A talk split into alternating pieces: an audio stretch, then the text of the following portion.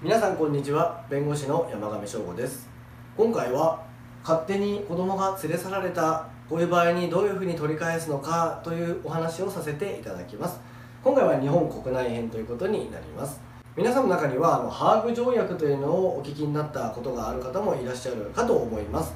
このハーグ条約というのは何かというと、2014年に日本が加盟した条約でして、この夫婦の一方がですね、他方の方、すなわち配偶者の人に同意なくその国からですね、子供さんを連れてってしまって、別の加盟国に行ってしまった場合ですね、このハーグ条約の加盟国に行ってしまった場合に、加盟国の間では原則として元の国に戻しなさいというような命令や手続きを行うための条約ということになります。ただ今回はですね、日本国内編ということで、日本国内で子どもの連れ去りが行われた場合についてお話ししますので、今回はハーグ条約は直接は関係しないことになります。では日本国内で行われた場合、どういうふうに取り返すのかということなんですけど、そもそもそういうのって誘拐じゃないのっていうお話もあるかと思うんですよね。ひどい対応ですね。例えばもう別居すでにしていて、お子さんとね、一方の方が一緒に住まれているところにですね、無理やり入っていって実力で連れてきてしまうと。こういう場合は誘拐になってしまう可能性はあるかとは思います。ただそうじゃない場合に全部誘拐になるかというと必ずしもそうではなくて、例えば同居している状態からお子さん連れて別居して実家に帰ってしまうというような場合は、誘拐というふうになる可能性は非常に低いというふうになります。ではこういう場合どうやって取り返すのかということなんですけれども、今一番メインでですね、大事な方法というのが審判前保全処分という方法になります。ちょっと言い方は難しいんですけど、これは子供さんをですね、引き渡せで監護権者というんですけど、自分が面倒を見るんだということを決めてくれという仮の命令をまず裁判所に申し立てるんですね。これなぜが大事かっていうとですね、これすぐやる必要があるんですね。連れて行かれたっていうふうに思ったらですね、すぐ裁判所に申し立てるというのが大事になります。この審判前保全処分というのを申し立てますと、もちろん裁判ですので証拠とかも出して戦うことになるんですけれども、これで勝てばですね、裁判所がもう1ヶ月前後ぐらいで決定を出して、お子さんを引き渡せ、監護権者、すなわち日頃面倒を見る人はどちらとするというような決定を出してくれることになります。でそれに従って、返してもらうということになります。ただこの審判前保全処分もちろんですね、相手とお子さんがいる場所が分かっているということが前提になりますので、相手が全くね、どこにいるのかわからないということだとこれ事件かもしれませんので、もう捜索願いとかそういう話になってくるかもしれません。例えばもうこの審判前保全処分、実家に帰ってしまったとかね、相手方の実家にいるってもう分かっているような場合には非常に有効な方法なのではないかとは思います。でこの審判前保全処分というのはあくまでも暫定的なものですので、これを得た後、向こうがさらに争うということであれば、本案審判といって本格的な正式なですね、審判を申し立てる必要があります。でここでも同じように争うということになります。ただですね、この審判前保全処分を行うにあたってもですね、裁判所はこの審判前保全処分の結果と本案審判の結果がですね、ずれるのはあまり良くないと思ってるんですね。これずれてしまうと、例えば審判前保全処分の段階では、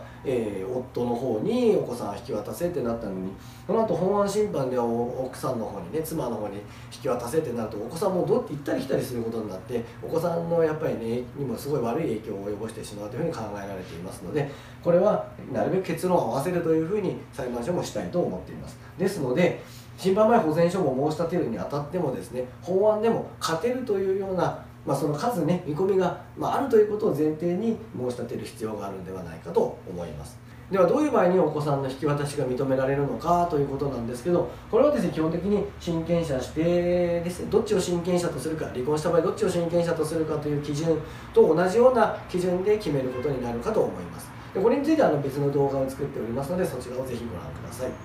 また今回日本国内編ですけど、ハーグ条約についてはですね、また別の機会でお話をさせていただきたいと思います。今回も最後までご覧いただきましてありがとうございました。皆さんこんにちは、弁護士の山上翔吾です。今回は弁護士によっていくらくらいかかるのというお話をさせていただきたいと思います。弁護士の費用というとですね、高いんじゃないの、怖いっていうようなイメージ持たれる方もいらっしゃるかと思うんですけれども、今回は、そういうことはないんだということをですね、私の事務所、当事務所の例を挙げてですね、ご説明させていただきたいと思います。弁護士の費用はですね、まず大きく分けるというか、大きく考えると、相談料と着手金と報酬金というのがあります。他にもいろんなシステムあるんですけど、今日はですね、この3つにしてご説明させていただきたいと思います。まず相談料なんですけど、これは最初にですね、弁護士にご相談いただいた時の相談のかかる費用ということになるんですけど、例えばですね、全然費用わかんないから、いきなり行ってご相談してもらったらですね、いきなり10万請求されたんですけど、そういうぼったくりバーみたいな話はもう弁護士事務所ではないと。ないはずですので、そういうことはありません。例えば私の事務所でしたら、初回30分個人様でしたら5000円プラス消費税というふうになっております。でこれは最初にうちのウェブサイトにも載ってますし、お電話いただいたりした時にご説明もさせていただいているものになります。ですのでそれ以上ね、30分以内なのにいきなりお金取られるところはないわけですね。で次にですね、相談料というのは、大体基本的に事件を正式に依頼をお受けする前のものでして、事件をお受けするときにはですね、この着手金と報酬金というのをですね、約束させていただくパターンが多いかと思います。でこの着手金というのは何かというと、事件をお受けするときにですね、いただくことになっておりまして、これはですね、結果が有利になるか不利になるか全然関わらず、とりあえず私どもが最初に作業なり動くための費用というふうに考えていただきたいと思います。でこれですね、着手金というのは最初に決めていただいたら、その後原則として増えたりとかね、そういう後で追加してくださいというのはないんですね。というのはですね、委任契約っていうのをさせていただくときに、相手方、この相手の方、それから、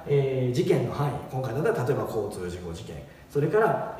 裁判所はどこでやるのかとかっていう形でですね、日本は例えば1審2審3審ってあるんですけど、今回は1審とか、そういうふうに事件の範囲をですね、ちゃんと明確に約束して、この範囲の着手金ですよっていうふうに約束するんですね。なのでこの事件の範囲であればですね、例えば2年かかろうが3年かかろうが、この着手金というのが増えることはないというふうになります。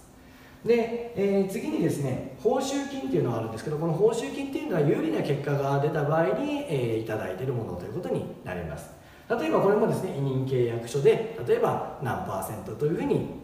書かせていただいて、お互いお約束をさせていただいております。例えばなんですけど、約束がですね、報酬金が向こうから取ったお金の 16% と消費税ですよっていうふうに約束していた場合はですね、向こうから、相手からですね、裁判なりして、例えば100万円もらいましたったら、100万円の 16%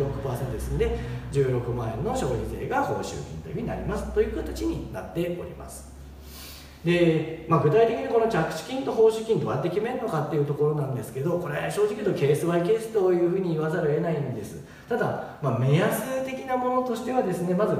いくら相手に請求するのかっていう、その請求金額が一つの目安というか判断基準になります。例えばなんですけど、500万円請求するような事件で、500万円もらいましたというような事件であればですね、着手金と報酬金足して大体 20% から 30% くらいかなというふうには思います。それからですね、この請求金額もですね、さっき500万円例にしましたけど、もっと大きい金額になってばなっていくほど、この弁護士のその費用のですね、パーセントっていうのは下がっていくという関係になっております。それからですね、事件の難度、難しさによってもですね、弁護士費用ちょっと、上がったりすることがあります。で事件の難度って難しさって何で決まるのかっていうとですね、一番の原因はやっぱ証拠が十分あるかどうかなんですよね。証拠があるケースっていうのはやっぱ勝ちやすいわけですから、事件として、非常に有利であって、そんなに難しくないっていうふうになりやすいわけですね。なので、証拠をですね、やっぱ日頃からこう集めていただいて確保していただいていくというのがですね、弁護士の費用を抑える一つの、要素にもなるんじゃないかなというふうに思います。でもっともね、どうやって証拠を集めたらいいのかっていうのがなかなか皆さんにわからないこともあるかと思うんで、そうすると結局最初に戻って、もう早くご相談に来ていただくっていうのがですね、一番いいんじゃないかなというふうに思います。それからですね、結局我々もですね、依頼者の皆さんが依頼すると結局メリットがある、そういうふうなことを希望してるわけですね。依頼したけど弁護士だけが儲かって私損しましたっていうのは、私ども全然望んでいないので、そうするとですね、もし見通しとしてそういう可能性がある場合ですね、例えば依頼を受けたけど、これ結局弁護士費用ばっかりかかって依頼者の方にはあんまりメリットないですよみたいな話の場合はですね、そういう可能性がある場合は我々の方も説明して、あまりそういう事件は OK しないというふうになるのかなというふうに思います。それからですね、別途逮捕事件をご依頼を受けるとき、実費というのも関係します。実費というのはですね、裁判所の手数料ですとか郵便とか交通費とか、そういうのを別に、預からせていただいて差し引かせていただくというのがあります。弁護士の費用としては、概要はこういう感じになっておりますので、とにかく弁護士はですね、費用のことも、ちゃんと説明する義務がありますので、気軽にですね、もうバンバン弁護士に相談して聞いていただいた方がいいかと思います。決して怖くありませんのでよろしくお願いします。以上、今回も最後までご覧いただきましてありがとうございました。皆さんこんにちは、弁護士の山上翔吾です。今回は弁護士の費用っていくらくらいかかるのというお話をさせていただきたいと思います。弁護士の費用というとですね、高いんじゃないの、怖いっていうようなイメージ持たれる方もいらっしゃるかと思うんですけれども、今回は、そういうことはないんだということをですね、私の事務所、当事務所の例を挙げてですね、ご説明させていただきたいと思います。弁護士の費用ですね、まず大きく分けるというか、大きく考えると、相談料と着手金と報酬金というのがあります。他にもいろんなシステムあるんですけど、今日はですね、この3つにしてご説明させていただきたいと思います。まず相談料なんですけど、これは最初にですね、弁護士にご相談いただいた時の、相談のかかる費用ということになるんですけど、例えばですね、全然費用わかんないからいきなり行ってご相談してもらったらですね、いきなり10万請求されたんで、そういうぼったくりバーみたいな話はもう弁護士事務所ではないけどないはずですので、そういうことはありません。例えば私の事務所でしたら、初回30分個人様でしたら5000円プラス消費税というふうになっております。でこれは最初にうちのウェブサイトにも載ってますし、お電話いただいたりした時にご説明もさせていただいているものになります。ですのでそれ以上ね、30分以内なのにいきなりお金取られるところはないわけですね。で次にですね、相談料というのは、大体基本的に事件を正式に依頼をお受けする前のものでして、事件をお受けする時にはですね、この着手金と報酬金というのをですね、約束させていただくパターンが多いかと思います。でこの着手金というのは何かというと、事件をお受けするときにですね、いただくことになっておりまして、これはですね、結果が有利になるか不利なか全然関わらず、とりあえず私どもが最初に作業なり動くための費用というふうに考えていただきたいと思います。でこれですね、着手金というのは最初に決めていただいたら、その後原則として、増えたりとかね、そういう後で追加してくださいっていうのはないんですね。というのはですね、委任契約っていうのをさせていただくときに、相手方のこの相手の方、それから、事件の範囲、今回だったら例えば交通事故事件、それから、裁判所はどこでやるのかとかっていう形でですね、日本は例えば1審2審3審ってあるんですけど、今回は1審とか、そういうふうに事件の範囲をですね、ちゃんと明確に約束して、この範囲の着手金ですよっていうふうに約束するんですね。なのでこの事件の範囲であればですね、例えば2年かかろうが3年かかろうが、この着手金というのが増えることはないというふうになります。で、次にですね、報酬金というのがあるんですけど、この報酬金というのは有利な結果が出た場合に、いただいているものということになります。例えばこれもですね、委任契約書で例えば何%というふうに、書かせていただいて、お互いお約束をさせていただいております。例えばなんですけど、約束がですね、報酬金が向こうから取ったお金の 16% と消費税ですよっていうふうに約束していた場合はですね、向こうから、相手からですね、裁判なりして、例えば100万円もらいましたったら、100万円の 16% ですので、16万円の消費税が報酬金というふうになりますという形になっております。で具体的にこの着手金と報酬金どうやって決めるのかっていうところなんですけど、これ正直言うとケースバイケースというふうに言わざるを得ないんです。ただ、目安的なものとしてはですね、まず、いくら相手に請求するのかっていう、その請求金額が一つの目安というか判断基準になります。例えばなんですけど、500万円請求するような事件で、500万円もらいましたというような事件であればですね、着手金と報酬金足して大体 20% から 30% くらいかなというふうには思います。それからですね、この請求金額もですね、さっき500万円例にしましたけど、もっと大きい金額になってばなっていくほど、この弁護士のその費用のですね、パーセントっていうのは下がっていくという関係になっております。それからですね、事件の難度、難しさによってもですね、弁護士費用ちょっと、上がったりすることがあります。で事件の難度って難しさで何で決まるのかっていうとですね、一番の原因はやっぱ証拠が、十分あるかどうかなんですよね。証拠があるケースっていうのはやっぱ勝ちやすいわけですから、事件として、非常に有利であって、そんなに難しくないっていうふうになりやすいわけですね。なので、証拠をですね、日頃からこう集めていただいて確保していただいていくというのがですね、弁護士の費用を抑える一つの、要素にもなるんじゃないかなというふうに思います。で、最もね、どうやって証拠を集めたらいいのかっていうのがなかなか皆さんにわからないこともあるかと思うんで、そうすると結局最初に戻ってもう早くご相談に来ていただくっていうのがですね、一番いいんじゃないかなというふうに思います。それからですね、結局我々もですね、依頼者の皆さんが依頼すると結局メリットがある、そういうふうなことを、希望してるわけですね。依頼したけど弁護士だけが儲かって私損しましたっていうのは私ども全然望んでいないので、そうするとですね、もし見通しとしてそういう可能性がある場合ですね、例えば依頼を受けたけどこれ結局弁護士費用ばっかりかかって依頼者の方にはあんまりメリットないですよみたいな話の場合はですね、そういう可能性がある場合は我々の方も説明して、あまりそういう事件はお受けしないというふうになるのかなというふうに思います。それからですね、別途例えば事件をご依頼を受けるとき、実費というのも関係します。実費というのはですね、裁判所の手数料ですとか郵便とか交通費とか、そういうのを別に、預からせていただいて差し引かせていただくというのがあります。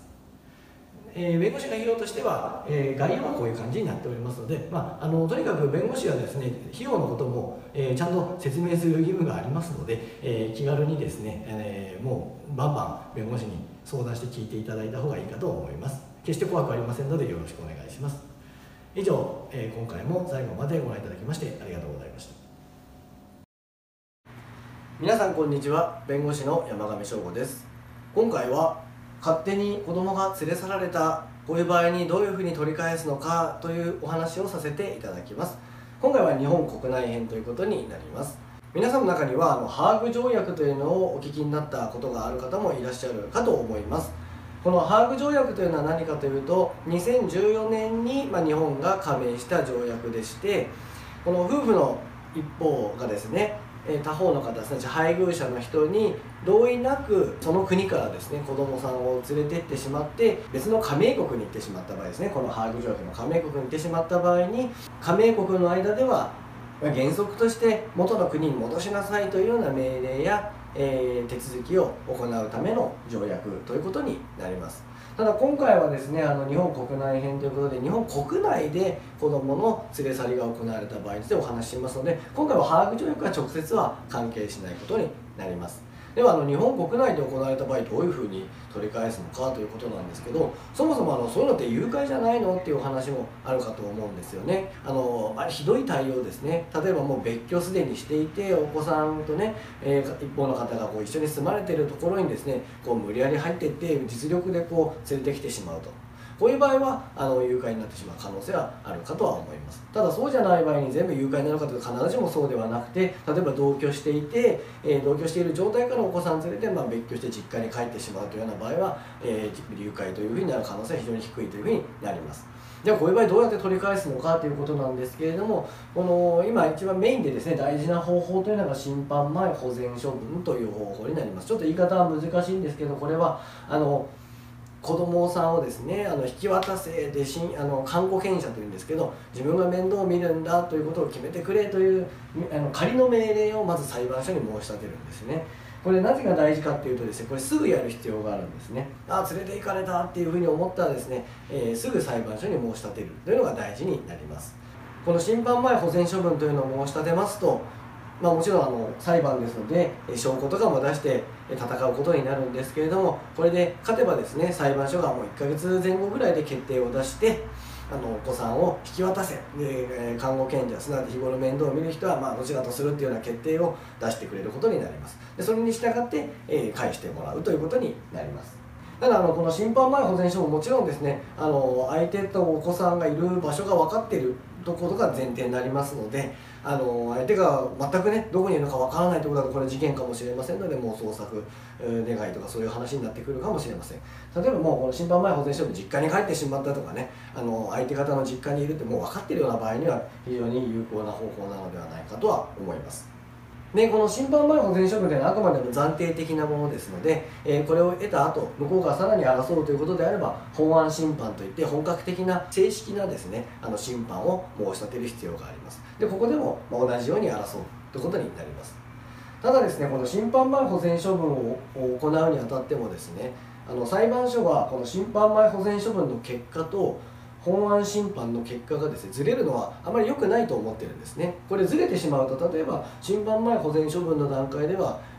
夫の方にお子さんを引き渡せってなったのに、その後本案審判では奥さんの方にね、妻の方に引き渡せってなると、お子さんも行ったり来たりすることになって、お子さんのやっぱりねにもすごい悪い影響を及ぼしてしまうというふうに考えられていますので、これはなるべく結論を合わせるというふうに裁判所もしたいと思っています。ですので、審判前保全処分を申し立てるにあたってもですね、法案でも勝てるというような、その数ね、見込みが、あるということを前提に申し立てる必要があるのではないかと思います。では、どういう場合にお子さんの引き渡しが認められるのかということなんですけど、これはですね、基本的に親権者指定ですね、どっちを親権者とするか、離婚した場合どっちを親権者とするかという基準と同じような基準で決めることになるかと思います。でこれについては別の動画を作っておりますので、そちらをぜひご覧ください。また今回日本国内編ですけど、ハーグ条約についてはですね、また別の機会でお話をさせていただきたいと思います。今回も最後までご覧いただきましてありがとうございました。